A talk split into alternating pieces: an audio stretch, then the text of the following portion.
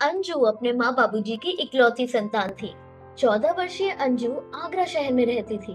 पढ़ने में भी अच्छी थी। माँ बाबूजी की लाडली थी वो। उनके घर के कामों में भी हाथ बटाती थी। वो और बच्चों की तरह ही थी। थोड़ी नटखट और काफ़ी जिज्ञासु। अंजू को गर्मियों की छुट्टियों का हमेशा इंतज़ार रहता था, क्योंकि वो हर गर्मियों की छुट्टियों में अपने नाना नानी के घर जो जाया करती थी। वहाँ जाना, उनके साथ समय बिताना उसे बहुत अच्छा लगता था। तो इस बार भी जैसे ही स्कूल की छुट्टियाँ हुई, वो उनके घर रहने चली गई। नाना नानी की भी लाडली थी वो। गाँव में जहाँ नाना नानी रहते थे, उसने कुछ सहेलियाँ बना ली थी। उनके साथ दिन भर खेलना और नानी के हाथ का अच्छा अच्छा खाना खाना, उसे ये बहुत पसंद था। गाँव में उनके घर के बाहर वाले कमरे में एक बहुत बुज़ुर्ग बाबा रहते थे। सारे गाँव वाले उन्हें बाबा कहकर पुकारते थे, यहाँ तक कि खुद नाना नानी भी। सब उनकी बहुत इज़्ज़त करते थे। वो बाबा आम बेचा करते थे। अंजू ने ये सब देखा तो उसने नानी से पूछा कि, नानी, ये बाबा कौन है? आपने इन्हें अपने घर के बाहर वाले कमरे में रहने क्यों दिया है? आप इन्हें बाबा क्यों बोलती हो? इन्हें पहले कभी नहीं देखा? उन्होंने अंजू से कहा, अरे बस बस, कितने सवाल पूछोगी? बताती हूँ भाई। उन्होंने बताया कि ये बाबा पाकिस्तान से बंटवारे के दौरान यहाँ आए हैं। बाबा का भी हमारी तरह एक बहुत बड़ा घर था पाकिस्तान में। वो भी एक खुशहाल ज़िंदगी जिया करते थे।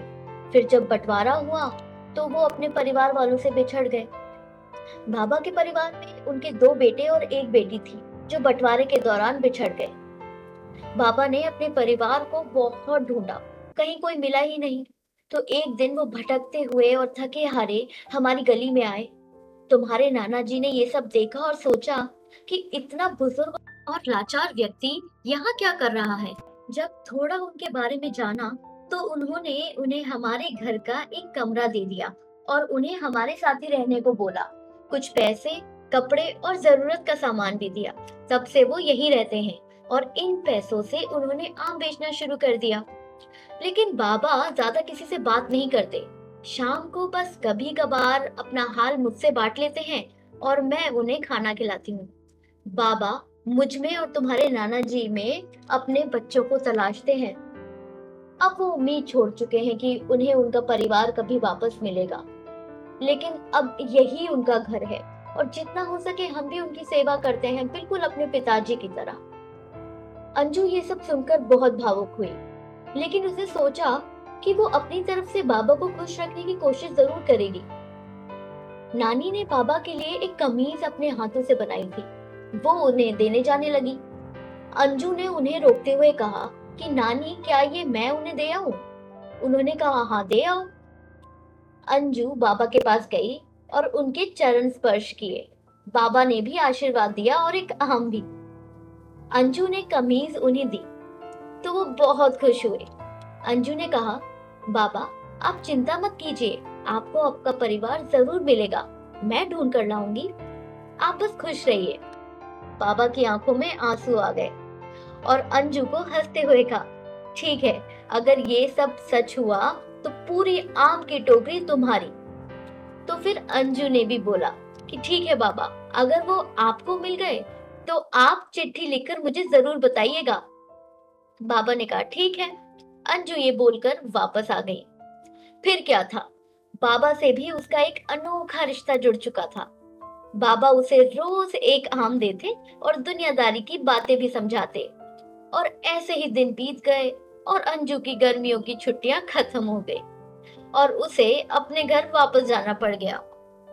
नाना नानी ने चलते चलते उसे कुछ पैसे, मिठाई और कपड़े दिए और बाबा ने उसे आम और बोला कि वापस जल्दी आना बेटी। उसने बाबा के चरण स्पर्श किए और वापस चली आई। एक दिन नाना नानी की चिट्ठी आई। माँ बाबूजी ने अंजू को बुलाया और बताया कि गाँव से चिट्ठी आई है, जल्दी आओ। जरा देखे तो क्या लिखा है? अंजू ने सोचा, क्या बाबा का परिवार उन्हें मिल गया? उसे मन ही मन बहुत खुशी हो रही थी। जैसे ही चिट्ठी पड़ी, माँ बाबूजी की आँखें छलक गईं। अंजू ने पूछा, क्या हुआ? माँ, आप रो क्यों रही है? उन्होंने बताया, बाबा अब नहीं रहे, अंजू। अंजू, मानो टूट गई हो। उसे समझ नहीं आ रहा था कि हो क्या रहा है। दिन बीते, साल बीते, अब अंजू एक सोशल वर्कर बन चुकी थी और पिछड़े परिवार वालों को मिलाने का काम करती थी। उसकी सब बहुत इज़्ज़त करते थे।